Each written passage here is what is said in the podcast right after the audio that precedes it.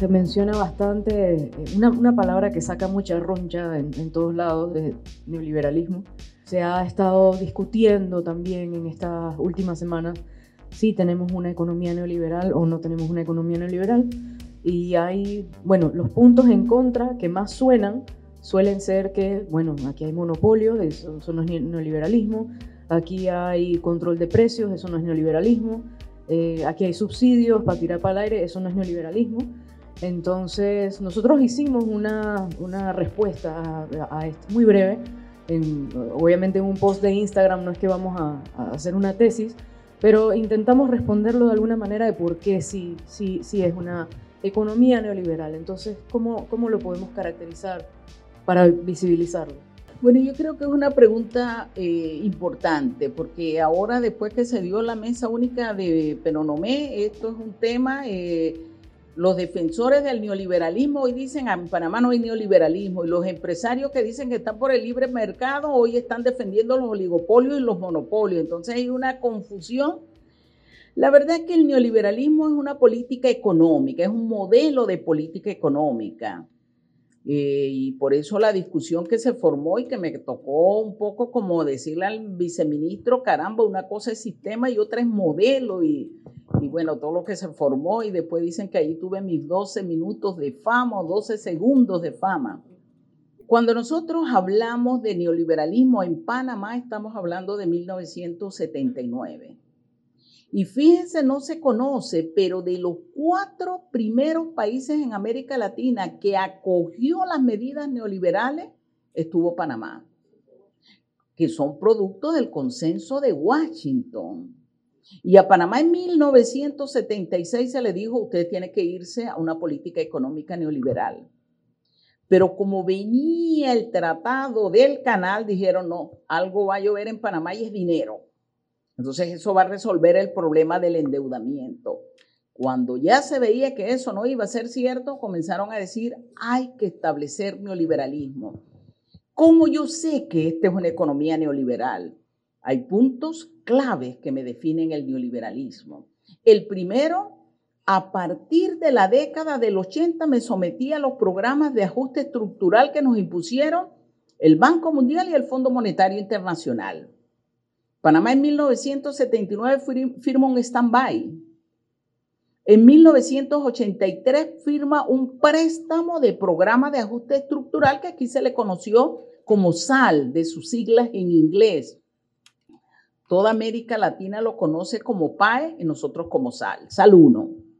En 1986 firmamos el segundo programa de ajuste estructural, pero en medio de eso firmamos cartas de intenciones impuestas por el Banco Mundial y el Fondo Monetario Internacional. La mayor parte de nuestros compromisos son con el Banco Mundial, porque aquí hay una cierta restricción por el lado de la oferta monetaria. No emitimos papel moneda y eso nos genera problemas. Por eso es que la mayor parte de los acuerdos en Panamá han sido por el lado fiscal, por los tributos, esos que nos pesan. Pero además el neoliberalismo impone algunas condiciones. Y una de esas condiciones tenía que ver, ellos dicen, con la liberalización de los precios. Panamá fue un país que en 1983 comienza su política de liberalización de precios, que se elimina el precio sostén a los productos agropecuarios y que cuando decían que eso iba a significar precios más bajos, resultó ser que en el caso del maíz, las empresas avícolas se quedaron con esos precios más bajos. En aquel momento, Fidanque y Toledano, que controlaban el mercado avícola, inmediatamente nos dicen, tienen que ejercer una política de flexibilización laboral y reformamos el código de trabajo. Inmediatamente dicen hay que hacer reformas tributarias y en Panamá comienza una política de reformas tributarias que en los 90 camina más a poner impuesto a los consumidores que al ingreso, al consumo que al ingreso. Y eso tenía una razón de ser. Producto de la política de flexibilización laboral comienza a predominar en este país la informalidad laboral, la inestabilidad. Entonces era más difícil y comenzamos a decir penalicemos consumo. De ITBM a ITBMS, de 5% a 7%. Pero además comenzamos, dicen, aquí debe haber libre movilidad. Y planteaban dos movilidades que debían ser consideradas. La libre movilidad de capitales, es decir, de capital extranjero que entrara a este país sin condiciones y sin restricciones, y dicen hay que hacer libre movilidad de la fuerza de trabajo. A los economistas nos dicen compitan y el que es eficiente queda en el mercado. Los ineficientes que se vayan a buscar otro trabajo y así se lo dicen a cada profesión. ¿Cómo yo sé que aquí hay neoliberalismo? Porque una de las prioridades son préstamos condicionados y en una de las condiciones, pago de deuda externa. Ahora, ahí sí tengo que advertir algo. Nos dijeron que no nos endeudaran, pero ellos mismos comenzaron a endeudarnos. Pagábamos deuda, pero debíamos más. Porque resulta ser que pedíamos préstamos para pagar deuda y cuando pagábamos deuda solo era servicio de la deuda, amortización e intereses y no capital. La deuda se ha ido incrementando, se ha ido incrementando, se ha ido incrementando. Nosotros decimos un crecimiento en espiral y hoy estamos casi en 44 mil millones de dólares. Y cuando le preguntamos al panameño de a pie, incluso a, los llamadas, a las llamadas capas medias, ¿han recibido algo del endeudamiento de este país? No, si las condiciones son más paupérrimas. Pero ahí tenemos ese nivel. Mencionaste los subsidios y dicen los empresarios, donde hay subsidios no hay Neoliberalismo, caramba, cuando en la década del 90 se dan los conflictos sociales, regresan conflictos sociales en América Latina, el Banco Mundial propuso lo que ellos llaman su política social. Y en esa política social planteó los subsidios para evitar convulsión social. Plantearon las transferencias plantearon un Estado que generara políticas para promover cierta participación.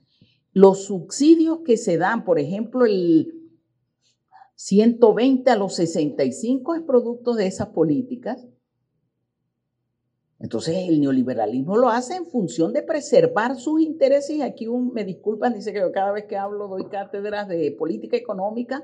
La política económica tiene dos objetivos uno, salvaguardar los intereses de donde emana el poder. Y como en ese momento la conflictividad social ponía en peligro esos poderes que comenzaron a decir, están ganando gobiernos de izquierda, están ganando gobiernos de izquierda, caramba, demos subsidio. Y uno de los subsidios que se dio también fue a las mujeres. 30 dólares al mes. La red de oportunidades, yo me preguntaba, ¿y por qué 30? Y cuando comenzamos a investigar, resulta ser que la línea de pobreza era que si usted tenía un dólar diario, ya no era pobre. Allí sale 30 dólares. Y después dicen erradiquemos la pobreza. No generan empleo, no generan oportunidades. Lo que quieren es amortiguar la convulsión social. Entonces, esa ha sido la trayectoria nos, incorporamos a la OMC, que ya tiene que ver con globalización neoliberal. Fíjense, Panamá, país transitista, país abierto, nunca fuimos parte del Acuerdo General de Tarifas y Comercio, conocido como GATT. Pero con el neoliberalismo nos dijeron, tienen que entrar a la OMC, Organización Mundial del Comercio, y lo hicimos. Dijeron, privaticen. Y la lógica tan absurda que no tiene que ver con lo que los economistas llaman racionalidad económica, vendimos las empresas rentables, los puertos, las azucareras, la comunicación, eh, perdón, las telecomunicaciones, la electrificación. Y es que el programa de Guillermo, eh, de Guillermo Endara decía, empecemos por las empresas fáciles de privatizar. Y yo preguntaba, ¿alguien venderá una empresa rentable? Lógica absurda. Pero además de venderla, decía el Toro Valladares, me disculpan si alguien aquí es del PRD, pero decía él, pero no la privatizamos 100%, 50, 49, 49 y 2% para los trabajadores, pero firmamos que la gestión y las decisiones de gestión la ejerce la empresa transnacional o la empresa privada. Renunciamos a un derecho. Entonces, eh, eh, no hay neoliberalismo, dice, porque no hay mercado perfecto. Es cierto. En Panamá lo que predomina es la imperfección del mercado, pero eso hace que no tengamos una política económica neoliberal falso. Y lo que nos llama la atención es que precisamente la política económica neoliberal dice que donde hay imperfección el Estado debe intervenir, pero ellos se oponen a la intervención del Estado. Y dice la teoría neoliberal, interviene, corrige la falla y sale. Eso dice el Hayek, no de los teóricos del neoliberalismo. Yo no sé si el empresariado de este país conoce eso porque ha hecho una defensa de la estructura oligopólica y monopólica que es la que predomina, es lo que hemos demostrado en la mesa única. Tomamos el tema de los alimentos, una empresa controla los insumos agropecuarios. Tomamos el tema de la combustible, cuatro empresas. Tomamos el tema de la farmacia, de los medicamentos, perdón, cinco conglomerados farmacéuticos de este país manejan la cadena de distribución, son los dueños de la farmacia, han creado una estructura en los supermercados y tomamos el tema de la energía y ahí hay un carácter prácticamente monopólico, de monopolio imperfecto, pero a cada empresa se le dio su espacio geográfico. Donde está ENSA, no está otra empresa.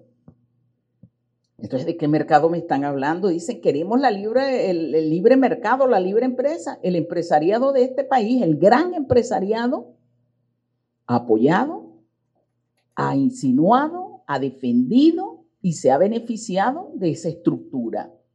Y por eso yo digo alguien, la compañera preguntaba si Ah, eso dicen los sociólogos, que el empresariado de Panamá es, ¿cómo le denominaste? Parasitario.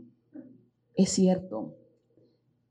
Además de ser incapaz, ha demostrado ser inculto.